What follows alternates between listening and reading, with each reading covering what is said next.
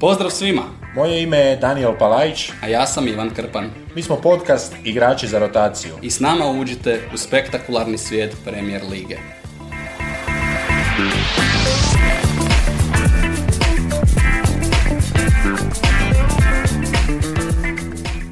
Evo nas ponovno sa našom rubrikom Vijesti i reakcije. Ovaj puta ćemo se malo više fokusirati na vijesti, bit će tu i pokoja reakcija, ovaj puta sve skupa pomiješano s obzirom na količinu, veliku količinu vijesti, s obzirom da je jedan od vaših članova rotacije e, dosta ladio jaja u zadnje vrijeme, pa se, a to sam ja, pa se dosta toga nakupilo. E, Daniel je bio vrlo vrijedan, e, pohvala i za to, odradio nešto i potpuno sam, bili smo u stalnoj komunikaciji. Ja sam stvarno uživao na svom godišnjem, velika preporuka za svakoga. Uzmite si godišnji ako Uzmite možete. si godišnji i idite na otok Vis. U našim e, kasnijim e, druženjima sve o čarima Visa, o lokalnom stanovništvu tamo, a sada idemo na lokalnog čovjeka, ne iz Bormuta, ali jednog e, onako pravog Engleza, maminog dečka, potencijalnog Sira, Scotta Parkera, koji je eto namagarčan, koji je ostao Pedro nakon rekordnog poraza kojeg je upisao protiv Liverpoola. Daniele, vidio sam, e, izašlo je e, naravno na internetu poslije toga otkaza svašta, vidio sam jednu reklamu tamo iz 90. godina gdje je dječarac Scott Parker e, pimpla, ne sa toliko flasha kao recimo Richarlison, ali pimpla u reklami za McDonald's, barem po tome je, vjerujem, bolji prešišao, barem po tome Gerarda i Lamparda. Definitivno njih dvojica nisu bili marketinški baš tako isplativi, pa čak Lampard, eh, Lampard i Gerard su i jedan i drugi bili u reklami ko da prvi gol ide dalje u kavezu kojega je vodio Erik Cantona.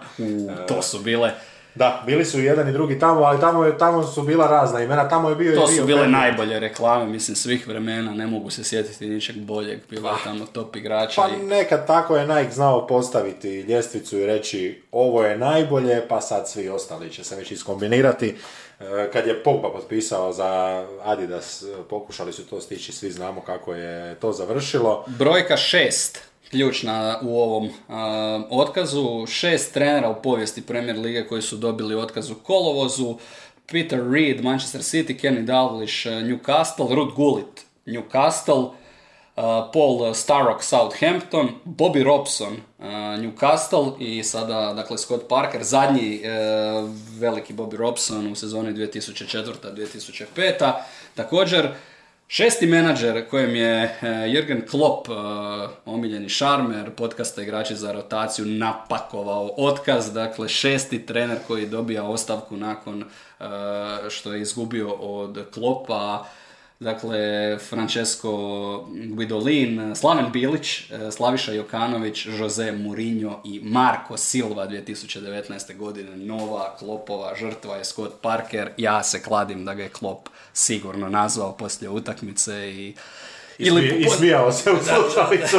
privatno se smijao. Da, kao kada, kada Dž- ne Joker, nego kad Danny DeVito zove Batmana.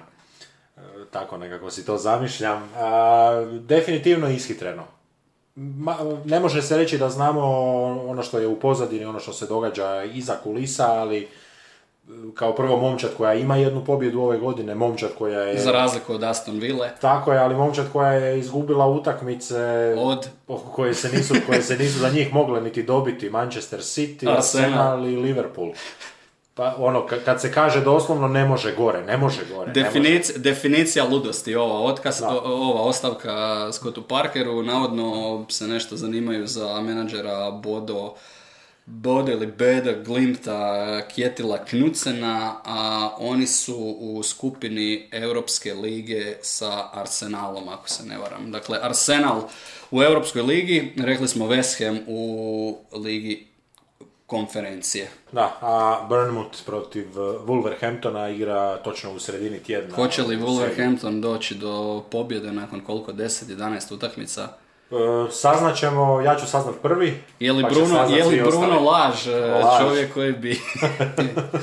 Šarena laža, je li on čovjek koji bi, kojeg bi ta utakmica mogla koštati posla, to ćemo ubrzo saznati. Rekao Idemo bih, dalje. Rekao bih da je Bruno Laž u sindikatu, pa ne, U ne sindikatu, mora, ne mora brinuti baš toliko direktno oko, oko baš prave pedale.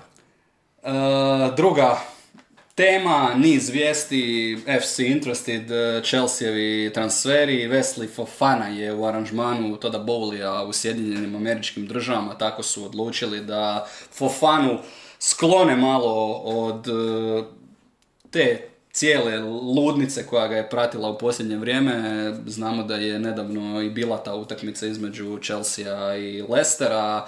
Ja sam se malo šalio da su možda i ostavili Fofanu odmah u, na Stamford Bridgeu, ali eto, Fofana u Americi, navodno zadnja vijest da je prošao uh, taj uh, sistematski pregled i da će postati novi igrač Chelsea, a na kraju ga Chelsea dobio za manje novaca nego što je Leicester prodao Harrya Kane, ali dalje se radi o transferu od nekakvih 80 plus milijuna eura. Bio bi siguran da si mislio na Harrya Maguirea, a ne na Harrya Kanea. Na Harrya Maguirea isprike prije svega Prije svega Harryu. Harryu Kaneu.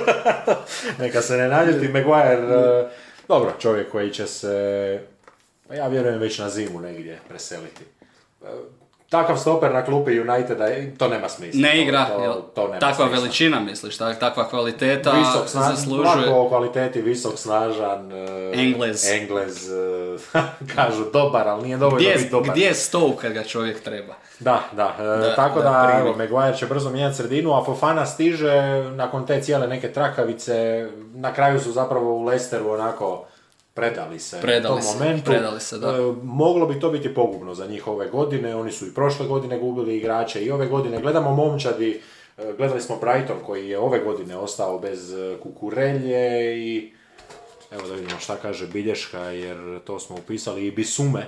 Da, E, I, s- i prodali su igrača Evertonu, ako se ne varam, uh, francuskog napadača, tako je Neala uh, Mupea, koji je, nije odigrao niti jednu utakmicu, ali eto i... Ali hoće.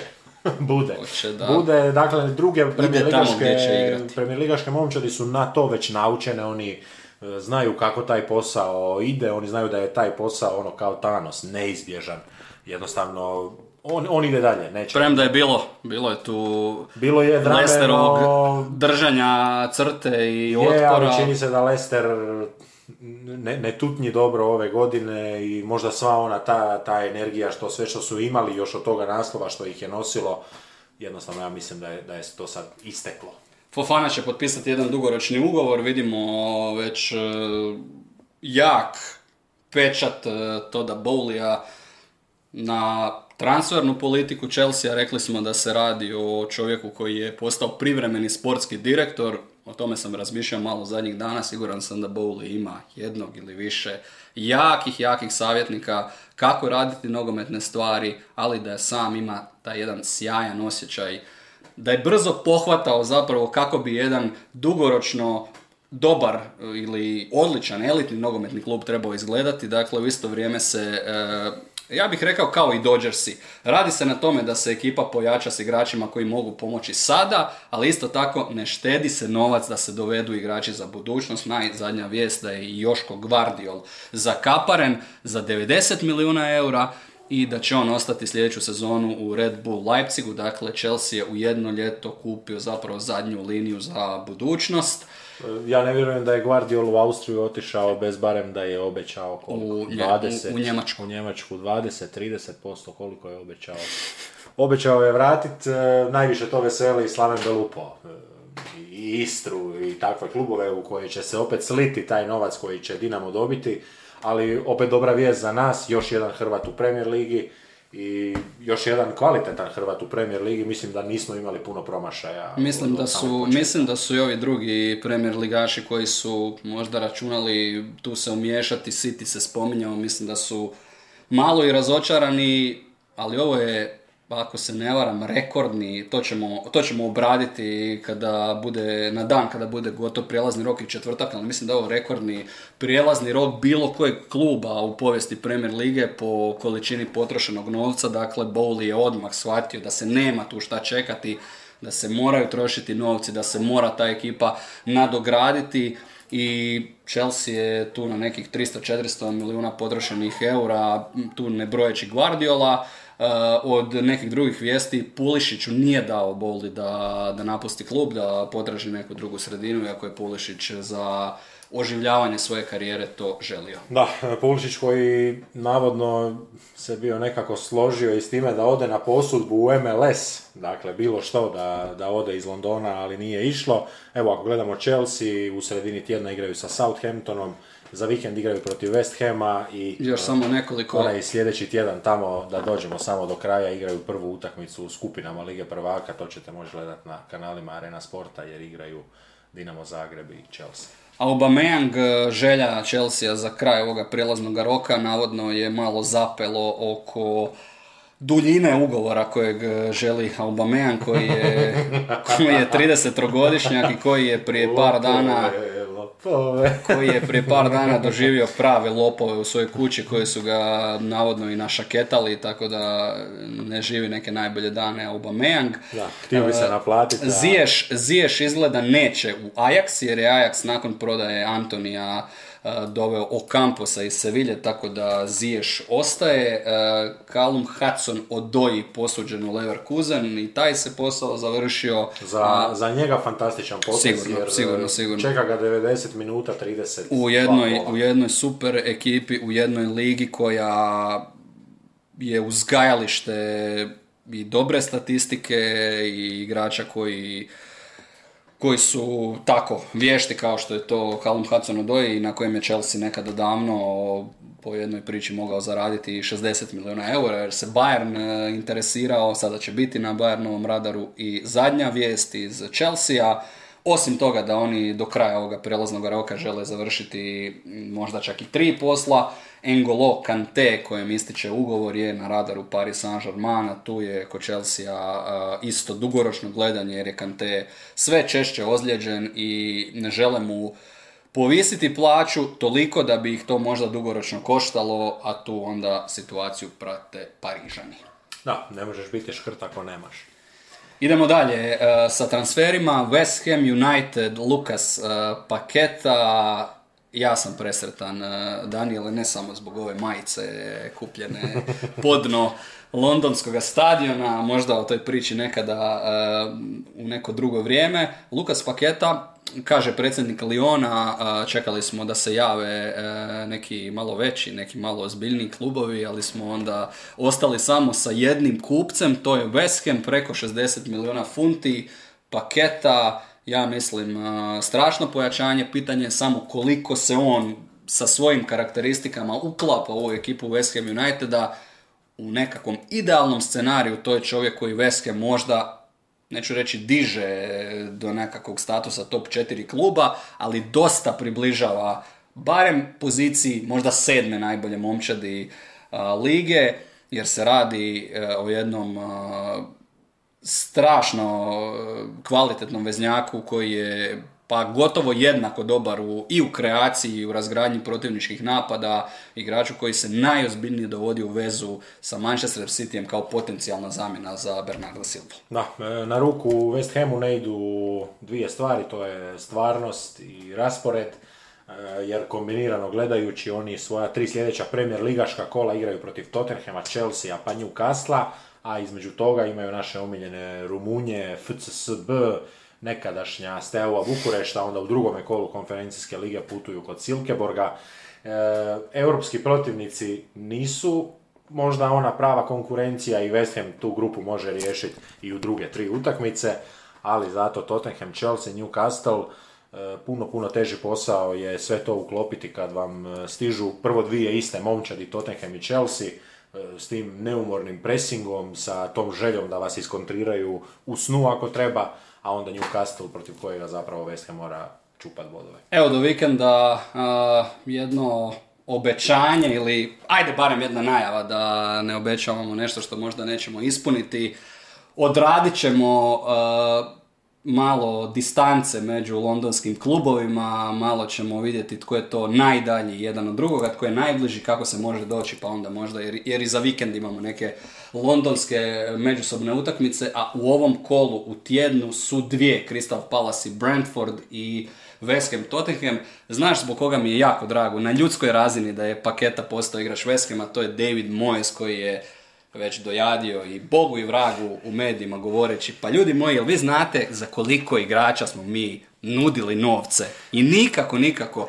Pohvalno je da Veskem puca onako visoko, oni su nekakva šestica, pucaju na neke osmice, devetke, ali pohvalno je da stvari tako postavljaju, da su shvatili da se jedino tako može napredovati i konačno ta jedna osmica dolazi u, u Ham, očito to što su u Londonu, to što su na novom stadionu nije još dovoljno dalo njima na reputaciji, ali su se interesirali za velik broj igrača, uključujući i za Darvina Nunjeza i tako dalje. Eto, na, konačno su uspjeli dovesti jedno pravo pojačanje, pa mi je drago i zbog Moesa. Možemo dalje, e, malo ćemo zaviriti prema Arsenalu, odmah pogled što njih čeka ovoga tjedna, to je poslastica Aston Villa, za zaključiti ono... I kome su oni platili odmor tjedan dana, je li u Americi ali, ili nije? Ali pitaj me nakon Aston Villa kada budemo radili najavu sljedećega kola, pitaj me što čeka Arsenal u, u narednih 12 utakmica poslije e, ove a šetnje protiv Aston Ville. Uh, ali uh, možda se to na kraju pokaže kao malo, malo teži posao, situacija s ozljedama se zakomplicirala, El Neni, uh, Egipćanin se ozlijedio, kao i Thomas Party koji je od ranije van stroja, već je izašao popis utakmica u kojima neće biti partija, Aston Villa, Manchester United, Zurich, Everton, PSV Eindhoven, dakle, možda se i planovi na tržištu ovime mijenjaju za Arsenal koji nije planirao dovesti veznjaka, više su se interesirali da dovedu možda još jedno krilo, ali moguće da će i Arsenal pokušati malo pojačati taj središnji dio momčadi, možda se i ova priča sa Tilemansom opet aktivira. Možemo Nema što dodati. Nemam što dodati. Siguran sam da ćeš imati e, na ovu petu točku kod mene nešto dodati. Jer mu je plaćen znaš li, znaš li, tko je, znaš li tko je u Londonu? Platio si je sam odbor, ne znam, ne znam. Frankie de Jong je u Londonu. znaš li kojom prigodom je Frankie de Jong u Londonu? E, supruga je htjela ići u... Znaš li tko ima urede u Londonu? Osim Chelsea. Koji klub e, zapravo, jedan tebi... E, pa Zagrebački Dinamo. Ne, nego Manchester United je isto smješten u Aha. Londonu. Tako ali, je londonski ured Manchester ali, ali, ali kako ne bismo slučajno podgrijali, podgrijali maštu navijača Manchester Uniteda, Chelsea, Frankie de Jong je na vjenčanju Donija van den Bika koji se eto ženi ovih dana u Sve srećom imao vremena Bik kojega ne mora toliko zamarati igra i, i samo sudjelovanje. Evo, mene živo zanima kako izgleda jedna tipična nizozemska fešta.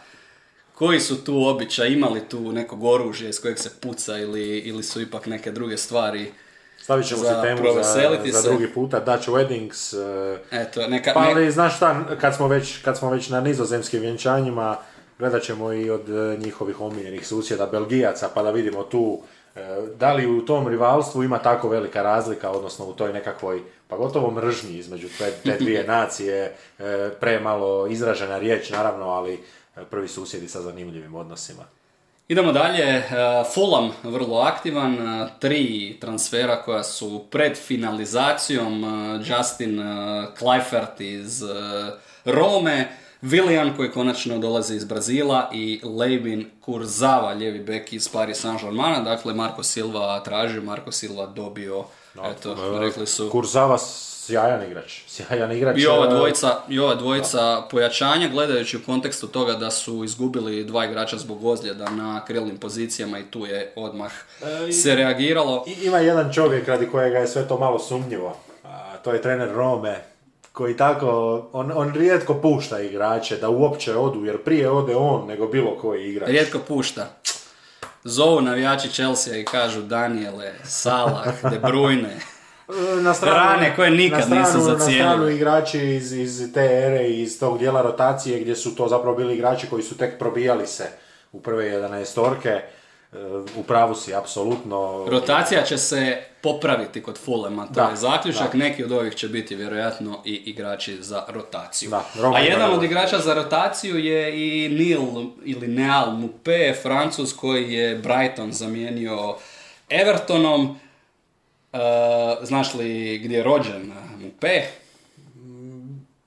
pucaj aristokratski, pucaj glamurozno. Mupej, Mupej, ajmo, Tunis. Versailles, znači Versailles, ali ne tako aristokratskog stila igre, iako to Everton upravo treba. Nije naturalni strijelac, ali kada to radi, radi to i 16 terca, 24 od 26 golova za Brighton zabio unutar 16 metara.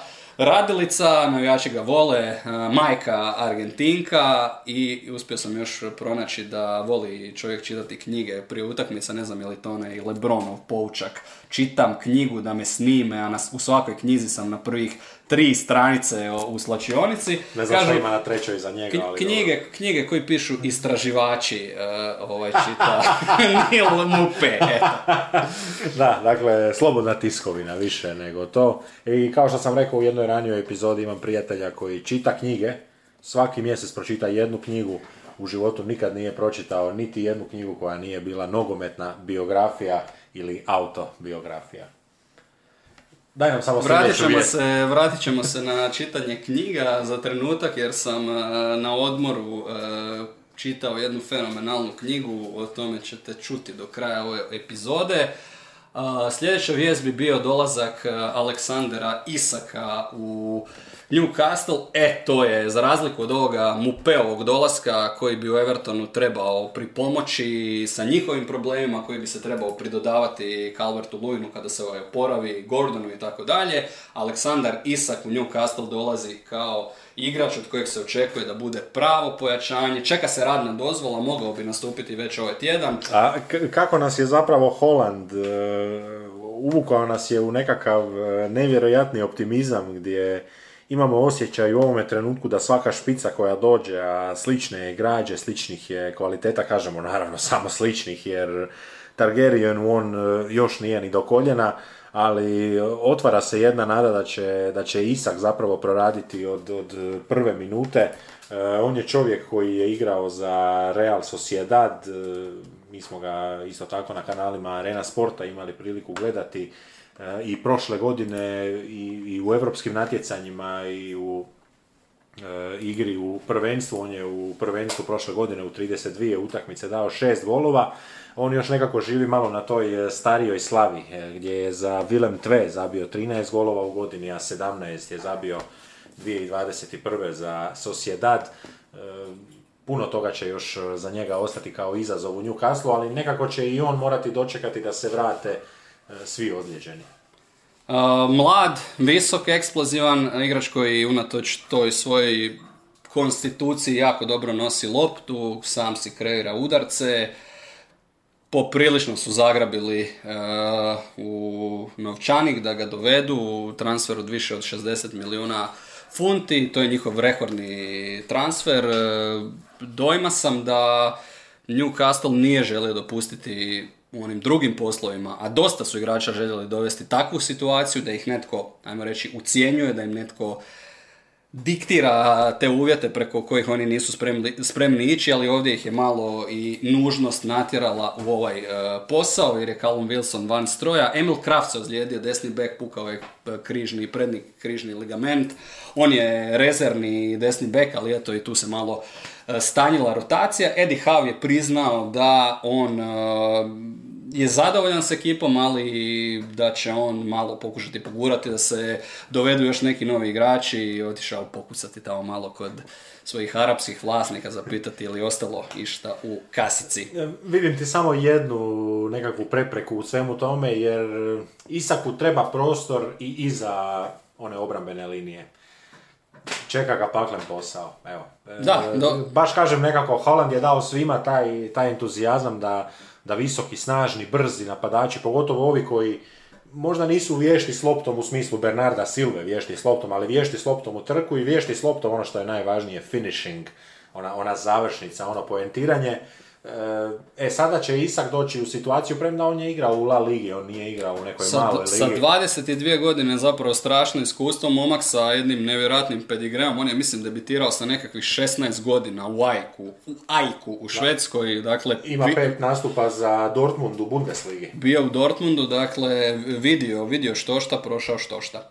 Idemo dalje sa pojačanjima, Renan Lodi, spomenimo i njega, 17. pojačanje Nottinghama ove sezone, Lodi kojeg se možda onako jedan, dva dana dovo- dovodilo nešto i u vezu sa Manchester Cityjem, Uh, Nottingham Forest uh, stalno je priča ta da su doveli jako puno igrača, da je to sada jedan kupus, da je svega tu nakupovano, ali zapravo kada se pogledaju ti igrači eh, radi se o kvalitetnim pojačanjima i Renan Lodi još jedan iz te kategorije. Da, doći ćemo vjerojatno i do onih igrača koji nisu nužno pojačanja, nego su samo došli, ali, ali dobro, možemo, možemo dalje po tvojim vijestima.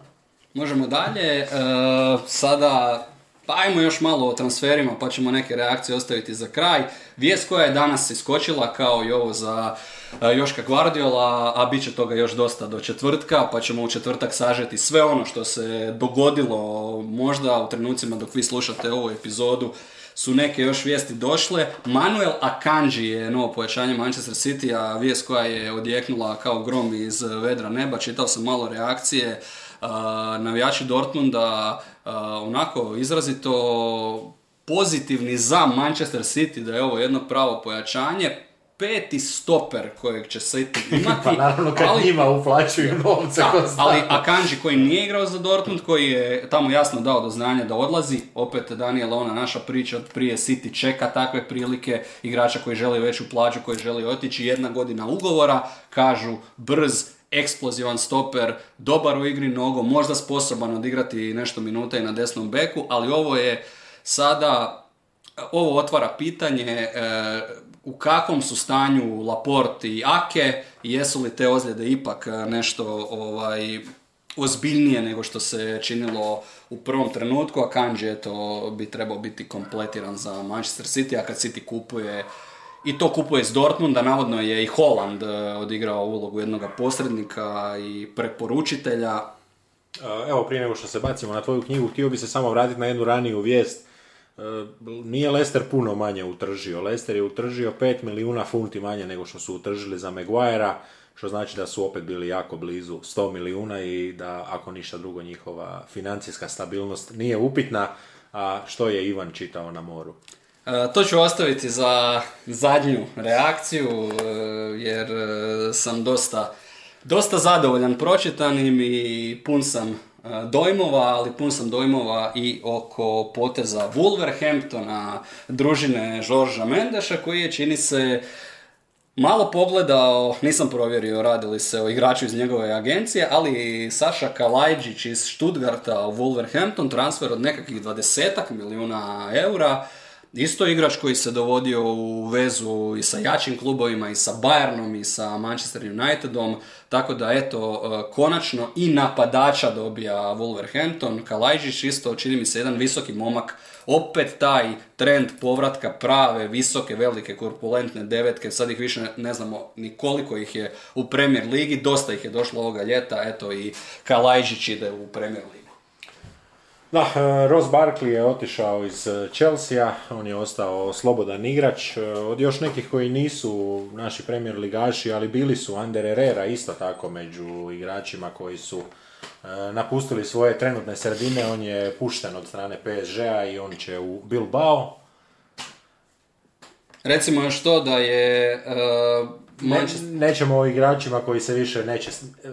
Ono, ono što je jedna stvar i što su zapravo iz Ajaxa onako jako čisto rekli, e, da im nije jasno zašto se uništavaju jedne sportske i ljudske veze, to je definitivno ono što je Anthony napravio, ali ne sam, u suradnji sa Manchester Unitedom, u suradnji sa svojim agentom, u suradnji sa svojom obitelji, e, čovjek koji je odlučio da u Ajaxu on više neće dolazi, da se neće pojavljivati, da, ga se ne, da ne želi da ga se stavlja na spisak za utakmice, prestao dolaziti na treninge. Možemo sad mi to gledati sve ovako 21.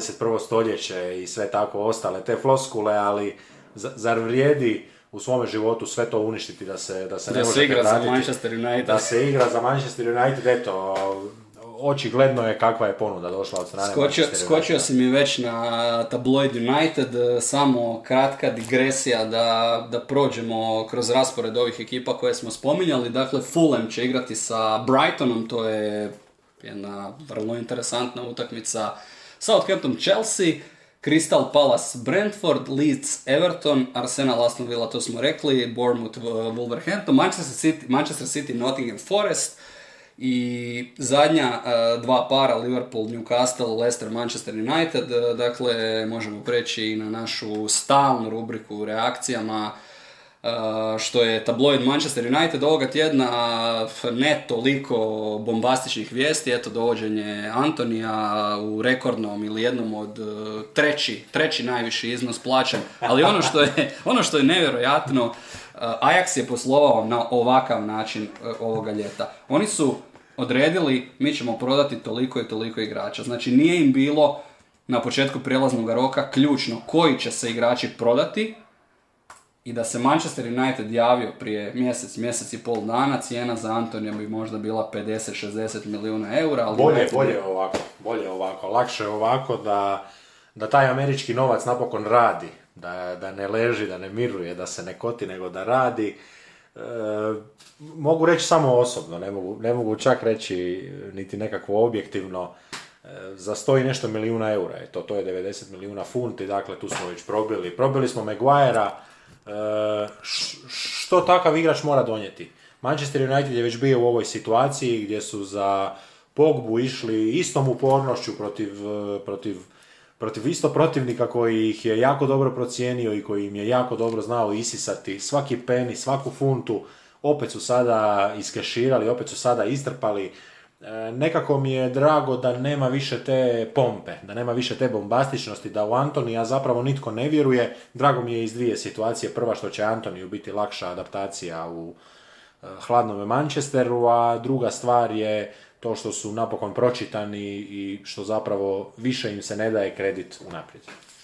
Manchester United e, u kojem nikada nije dosadno, možda bi trebao i povući onaj Pa evo, ajde, onu, onu ajde izjavu da, da, da u tabloidu nije bilo interesantno ovoga tjedna. e, Ali- ali stotinu milijuna eura e, meni govori da je tom čovjeku već sada na leđa stavljen nevjerojatan teret toga transfera kojeg on možda nikada neće opravdati. Erik Ten Hag je također ovime izložen potencijalnim kritikama jer gotovo svi poslovi i dalje se nastavilo u tom tonu ili iz Nizozemske ili bivši igrači Ten Haga ili bivši igrači Ajaxa što je bio Eriksen.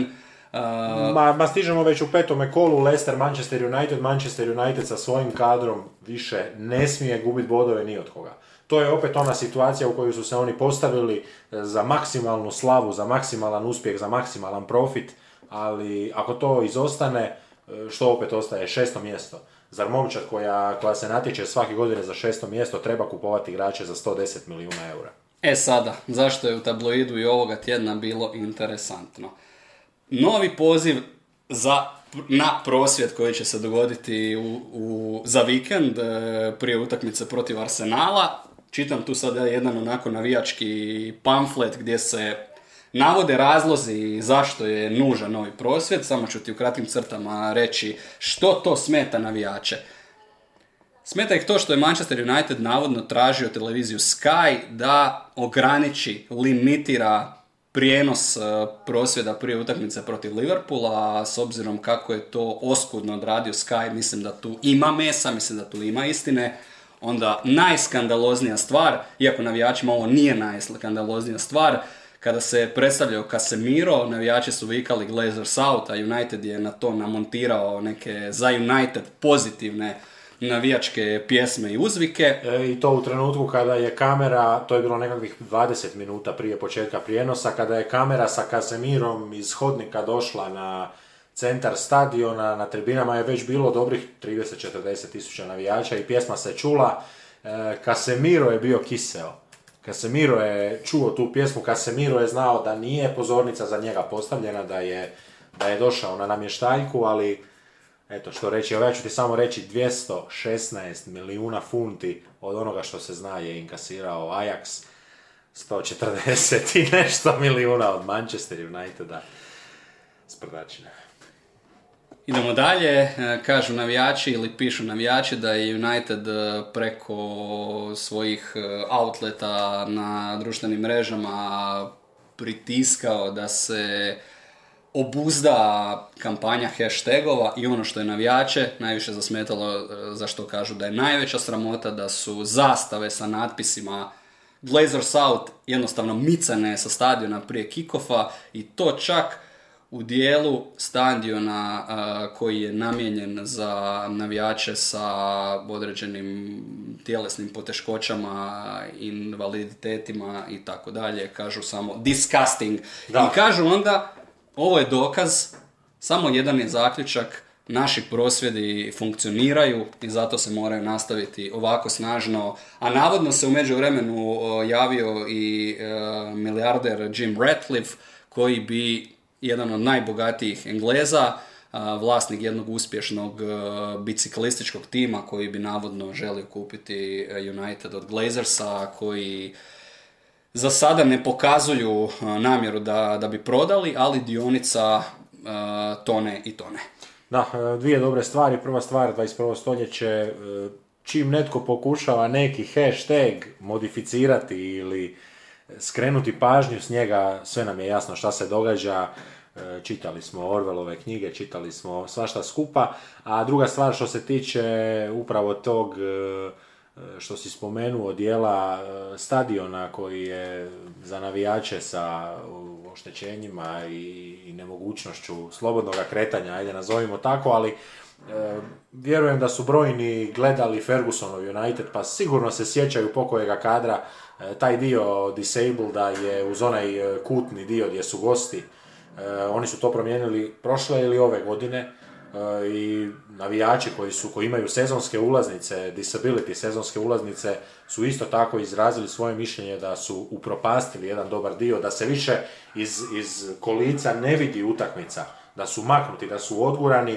a da na taj dio gdje je to prije bilo uređeno i to je tako bilo uređeno 20-30 godina i prije no što se proširio i prvi puta Old Trafford, e, sve jasno, ne da je nešto trulo, sve je trulo, a radi samo Instagram i Twitter. Dok je kod Uniteda tako, nedavno sam pročitao vijest da je u Liverpoolu zapravo osnovano jedno tijelo u kojem su navijači iz različitih navijačkih udruga. Jedna je najzastupljenija jer je i najbrojnija jer su u njoj članovi, jer je u njoj, u njoj najviše navijača Liverpoola i ona ima najviše članova i to tijelo zapravo ima samo jednu ulogu, jedan zadatak.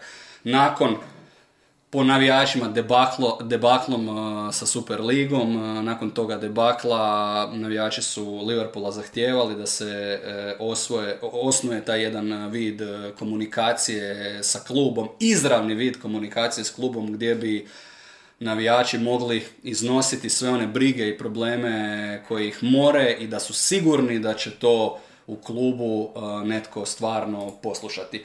A ovaj naš segment Tabloid United završimo sa jednom vješću koja je sigurno pronašla svoje mjesto, pa čak i na naslovnici, premda to više nije Unitedov problem, ali dok se... Vještice. Vještice. Naime, uh, Paul Pogba se našao u jednom uh, potpuno bizarnom skandalu. Mislim da je taj timeline sigurno dok je Pogba bio u Unitedu, njegov uh, otuđeni brat. Je, jer je tad igrao još za reprezentaciju. Tako je, njegov otuđeni brat eh, Matijas Pogba, jedan eh, obskurni nogometaš koji je recimo prošle godine igrao za tabor iz Sežane, je javno iznio određene optužbe na račun svoga brata. Navodno se zakotrljala priča i da se jedna skupina u Francuskoj istražuje zbog eh, određenog reketa kojeg su pokušali provesti nad Polom Pogbom. Navodno su ga otimali, navodno su mu prijetili, tražili od njega visoki novčani iznos zbog e, usluga tajne zaštite, kako su oni to rekli kroz sve ove godine. Onda se javio taj e, drugi Pogba, Matijas, koji je rekao sada ćete čuti pravu istinu o mome bratu, a jedna od stvari koju, koju on podijelio je da je Paul Pogba naručio vraća vraća ili vješticu. Evo, danas da bi je vijest izašla da navodno postoji i snimka. Video snimak, pa... Da bi bacio čari na Sretno svima nama. Mbappé. Sretno svima nama i da čim prije to... I s tim se Manchester United, i to je bio u jedno vrijeme život u Unitedu i to je izašlo u tabloidu ovoga tjedna. Kao što rekoh, jedina nada je ispadanje iz lige tiraža probija sve nema, granice, tabloid se štanca, prodaje, uspješan je. Jel, jel, jel, jel se netko probudio jutros? Svi smo se probudili jutros, Sjedinjene američke države postoje, to su ljudi jesmo koji, li mi, koji Jesmo li bogati ljudi u bilo kojem smislu da čujemo ovakve stvari? Da, za, za je li to na bilo koji način oplemenilo naš život? E, nije oplemenilo, ali proširi malo našu tugu i naša mišljenja. E, to, to, to, je nacija koja bi u nogomet htjela uvesti reklame, e, koja u nogomet uvodi pauzu na pola poluvremena. Nacija United. Ha, e, da, ili Leeds United, ili Newcastle United, ili Manchester United. E, novac odrađuje svoje. Mi smo ovdje zapravo dio pokreta koji ide kontra novca, jer mi smo eto taj dio nogometne sirotinje koja od svega ovoga niti ne zarađuje, nego radimo ovo za sebe i za ljubav prema sportu. Eto, sretno. I zadnja stvar koju imam e, zapisano među reakcijama je problem sa nedostatkom privatnih aviona koji muče i klubove Premier Lige. Naime, zbog pandemije su neke kompanije ostale van posla, nedostatak je radne snage, tako da je sve manje privatnih aviona, a Premier Ligaši ne vole letjeti propelercima, ne vole i e, drugčiji e, način prijevoza, to su na svojoj koži najbolje osjetili zaposlenici Tomasa Tuhela ili njegovi suradnici u Chelseaovoj struci. Naime, e, na gostovanje protiv lica prva momčad je išla u jednom tako omanjem avionu, morali su pristati na to, iako kažem, e, oni bi htjeli ugodnije privatne avione, ali su eto valjda svedeni na one male dvokrilce ili te propelerce, a Thomas Tuchel i njegova družina su morali na to putovanje 3,5 sata autobusom. Čini se da je stvarno dogorjelo do noktiju i da je gotovo nemoguće pronaći avionski uh, način transfera. To su, to su svi ovi koji su došli u Englesku prije 3-4 godine. Za one koji su u Engleskoj već 6-7 godina znaju da u Engleskoj čega ima najviše i čega neće nedostajati željeznice i vlakova Manchester, eh, Liverpool, pola sata vlak, eh, Liverpool, London, četiri sata, Manchester, London, tri sata, tako nešto, par ruta sam imao i sam priliku proći. Predivna država, predivan krajolik, većinski zelena kad se izađe iz Londona, većinski je sve jako, jako zeleno i uređeno i katastarske čestice su jasno označene, tako da ne vidim, ne vidim razlog, osim tog naravno komfora, u propelercima se, obzirom da treba puno više goriva za njihovo pokretanje, vjerojatno se niti piće, niti hrana ne mogu tako dobro i održavati, hladiti i grijati. E, razni su ti problemi, a let je, pazi, 40 minuta, sat vremena su to letovi. Isprike i tebi, našim slušateljima, prije nego što skočim na svoju knjigu, još jednu sam nam rubriku ostavio, to su golovi koje je zabio Liverpool protiv Southamptona. Pa ajmo zaviriti u listu utakmica sa najviše postignutih pogodaka u povijesti Premier Lige. Jedan puta se dogodilo da je na utakmici palo 11 pogodaka u susretu Portsmoutha i Readinga kojeg je 2007. godine dobio Portsmouth. A što se tiče ovih najviših pobjeda, vidjeli smo u toj utakmici četvrti puta da je netko nekoga dobio sa 9-0 Manchester United protiv Ipswich Towna 95. Manchester United protiv Southamptona, Liverpool dakle e, protiv e, Bournemoutha i Leicester 2019. također protiv Southamptona. E, vidjeli smo i onaj izvanredan Twitter account čovjeka koji je naprosto kao sijalica izgorio ta dva poraza od 9-0 za Southampton koji nakon ove Bormutove katastrofe brodoloma je doživio jednu identitetsku krizu gdje je na trenutak govorio da je ovo najbolji dan njegovog života i onda da je to najgori dan njegovog života. Devet pogodaka u engleskom najvišem razredu zabio i Tottenham 2009. u pobjedi 9-1 protiv Vigana. Da, e, naš ranije spomenuti Dennis Irvin igrao je u tom susretu 9-0 protiv Ipswich. Što se tiče Liverpoola, ovo nije prvi puta u najvišem engleskom razredu da su- nekoga dobili sa 9-0, a učinili su to i 89. u First Divisionu protiv Crystal Palasa i to je uz ovu pobjedu protiv Bournemoutha e, zajedno sa 10-1 protiv Rotter, e, Rotherham Towna iz 1896. najveća pobjeda Liverpoola, a što se tiče najviših rezultata u povijesti e, ovog top razreda engleskog nogometa, dva puta je bilo 12-0, 1892. West Bromwich Albion protiv Darwena i 1909. Nottingham Forest protiv Leicester Fossea. Da, zakopao si, dobro si zakopao u prošlost, e, preko 100 godina si se vratio unatrag. Jedino što se dulje igra od nogometa u Engleskoj je bejsbol u Americi. A vratio sam se, e, Daniele, sa svojom knjigom i nekakvih e, četrdesetak, 50 godina u kako, kako se meni čini prekrasno romantična vremena, vremena koja se nikada neće vratiti, vremena kada je nogomet u Engleskoj stvarno bio igra iz naroda i za narod. Knjiga koju su, vjerujem, mnogi pročitali, pogotovo navijači Arsenala, Nick Hornby, jedan proslavljeni autor, čovjek koji je doživio brojne ekranizacije e, svojih dijela. Mislim da su mu tri bestsellera doživjela ekranizacije. Konkretna knjiga koju sam eto, čitao i koju sam uživao na moru zove se u našem prijevodu Nogometna groznica, Fever Pitch je originalni, originalni naslov te knjige, doživjela je ta knjiga i američku ekranizaciju, mislim da se upravo radi o bejsbolskoj priči koja uzima glavnu temu iz Fever Pitcha. E, mislim da je sada izašla jedna dokumentarna serija o Premier Ligi ist- istog tog naziva. Uglavnom radi se o navijaču Arsenala, o jednom obsesivnom navijaču Arsenala koji mm, kaže u jednom trenutku da to nije knjiga o nogometu, da je to knjiga o praćenju nogometa. Izvanredno štivo kojeg bi preporučio svakome, apsolutno svim navijačima Arsenala, čak mi je jednom trenutku pala na pamet ideja da to Arsenal onako kao propagandno štivo dijeli od vrtičke dobi, samo što je problem što se kažem ta vremena nikada neće vratiti, a eto izdvojio sam samo jedan citat e, iz te knjige s kojim bi, s kojim bi završio ovu našu epizodu.